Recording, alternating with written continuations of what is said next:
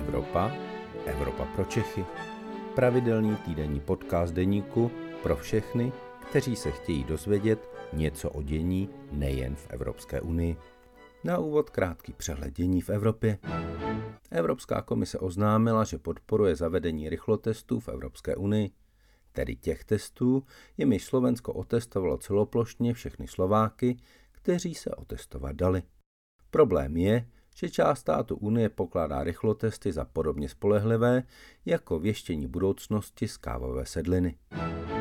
Výbor pro životní prostředí Evropského parlamentu navrhl zrušit zasedání tohoto orgánu ve francouzském Štrasburku jako neekologická a zasedat jen v Bruselu. Kdyby se europoslanci lépe přečetli unijní smlouvy, zjistili by, že by se naopak mohla a měla zrušit zasedání a sídlo Europarlamentu v Bruselu. Bulharsko zablokovalo zahájení vstupních rozhovorů Evropské unie se Severní Makedonií a hodlá je odblokovat pod podmínkou, že o sobě Makedonci prohlásí, že jsou Bulhaři.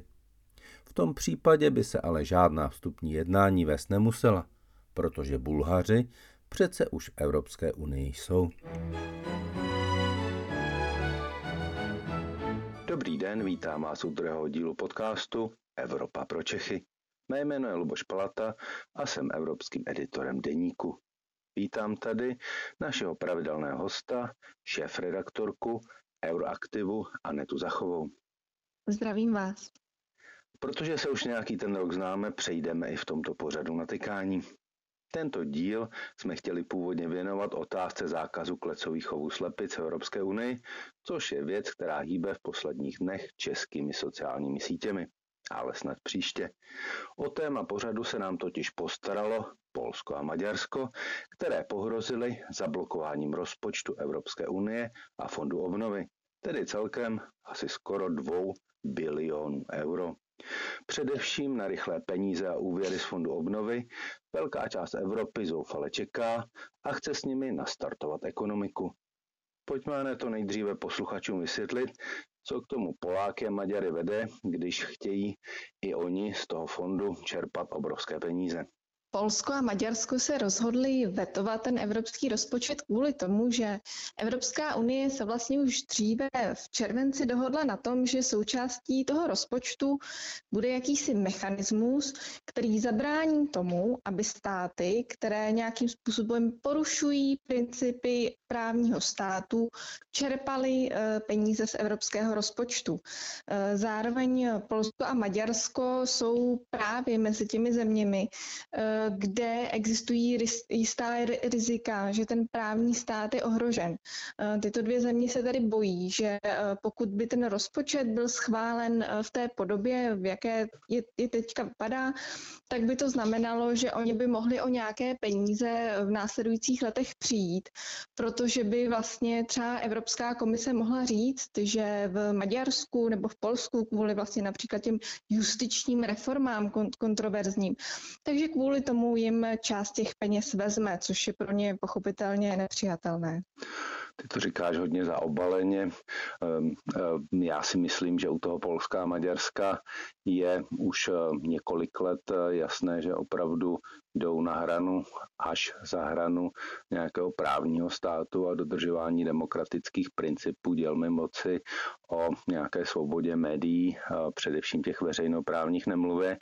Ostatně i v té hodnotící zprávě Evropské komise, která byla přednesena před eh, několika týdny ehm, místo předsedkyní Evropské komise Věrou Jourovou, to Polsko a Maďarsko opravdu byly ehm, společně, ale i například s Bulharskem takové eh, opravdu země, nad kterými eh, vysí velký otazník, zda tam je stále ještě plná demokracie, zda tam stále funguje eh, právní stát.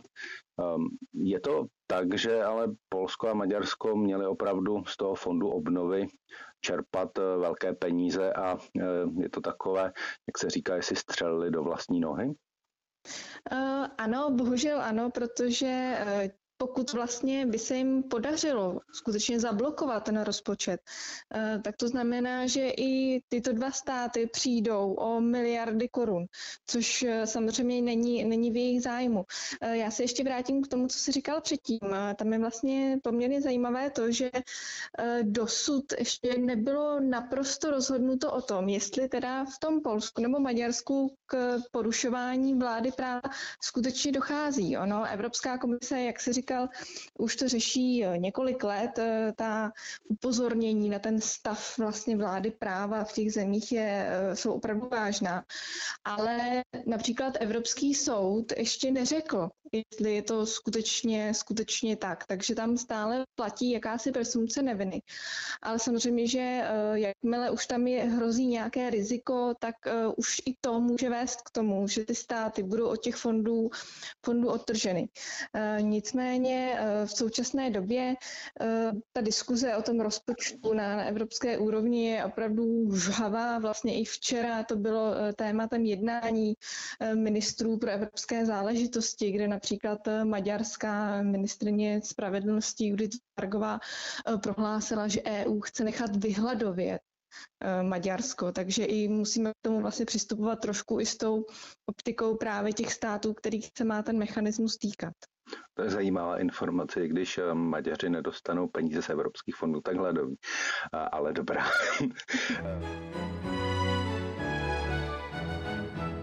Pojďme se ještě vysvětlit jednu takovou věc, která člověka napadne hned na první dobrou. Eh, jak je vlastně možné, že eh, Polsko a Maďarsko mohou zablokovat přijetí evropského rozpočtu, ale přijetí toho mechanismu správního státu navázaného na čerpání fondů tomu zabránit nedokázali. Jak je to možné?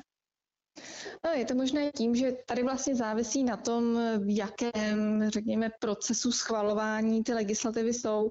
Eh, co se týče toho mechanismu ochrany práva, eh, tak ten je součástí eh, vlastně jiné jakoby politické agendy než ten rozpočet samotný. Ke schválení rozpočtu je zapotřebí jednomyslná schoda zástupců všech členských států. U toho mechanismu, který se týká právě ochrany vlády práva, tento, tato jednomyslná jednomyslná eh, schoda za není. To znamená, že vlastně v současné době jsme na tom tak, že zástupci členských států schválili, i když bez souhlasu Polska a Maďarska, mechanismus ochrany vlády práva, ale neodsouhlasili eh, něco, čemu se říká nové vlastní zdroje rozpočtu, kde vlastně už je potřeba ten eh, souhlas všech členských států. Takže teď jsme opravdu v takové eh, patové situaci, kdy vlastně za měsíc a půl by nám měl začít eh, nový evropský rozpočet, ale máme schválenou, řekněme, půlku až tři čtvrtinu té, té potřebné legislativy.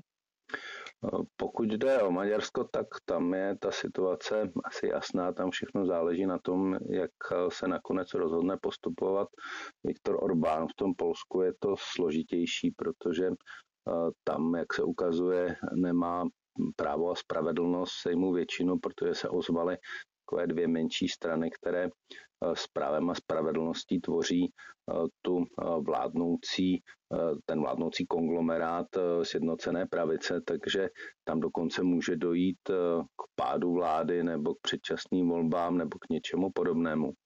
Jak je to z tvého pohledu? Je to tak, že ty Poláci a Maďaři to teď zkouší a nakonec s nějakým mírným kompromisem, který třeba um, stanoví uh, tvrdší kritéria na to, aby se uh, takový mechanismus odebrání peněz evropských fondů spustil, nakonec ustoupí, nebo uh, podle tebe to poženou do nějaké opravdu tvrdé krize, kdy tady nebudeme mít evropský rozpočet?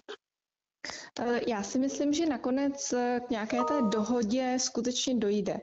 Eh, teďka se poměrně veškeří eh, evropští diplomaté sází na roli eh, německé kancléřky Angely Merklové, která je vlastně takovým černým koněm těch evropských vyjednavačů. Oni skutečně doufají, že jí se podaří Viktora Orbána nebo Mateuše Moravěckého přesvědčit k tomu, aby tu svou nyní velice ostrou rétoriku zmírnili, aby vlastně byli ochotní ten rozpočet nakonec schválit. Je jasné, že ona jim bude muset nabídnout nějaké ústupky, protože pokud by si to jakoby jen tak rozmysleli, tak by tím vlastně ztratili tvář před svými domácími voliči. Zrovna dneska vyšel poměrně zajímavý průzkum v polských médiích, který říká, že vlastně 57% Poláků souhlasí s tím vládním vetem evropského rozpočtu. Pokud by tedy Polsko najednou změnilo názor a rozhodlo se, že teda ten rozpočet vetovat nebude, tak by to bylo pro takovouhle obrovskou skupinu Poláků poměrně zklamání.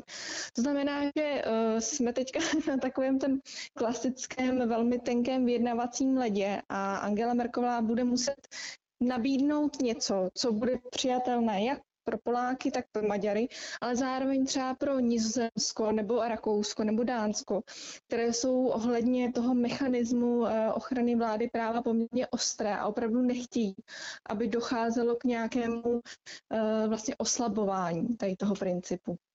No, také člověka napadne, co Andrej Babiš, který se tváří jako velký přítel um, Polska a Maďarska, respektive současných vládců v Polsku a v Maďarsku. Přitom Česká republika ten mechanismus navázání právního státu na vyplácení peněz fondu podpořila. Takže co Andrej Babiš? Eh, od Andreje Babiše jsme zatím žádné vyjádření k tomu vetu evropského rozpočtu neslyšeli. Eh, zároveň Andrej v zájmu Andreje Babiše stoprocentně je, aby se ten rozpočet schválil. To znamená, že ani on nemůže být spokojený s tím, co teďka Maďarsko a Polsko provádí. Eh, bohužel jsme ale neslyšeli ani nějakou jeho snahu třeba přesvědčit své vlastně velice úzké partnery právě z Maďarska a Polska, aby ten názor změnili. To jsme například slyšet od eh, slovenského ministra Ivana Korčoka, eh, který eh, přímo řekl, že se pokusí apelovat právě na polské a maďarské kolegy, aby ještě nějakým způsobem uh, změnili ten svůj názor a otevřeli se nějakému kompromisu novému.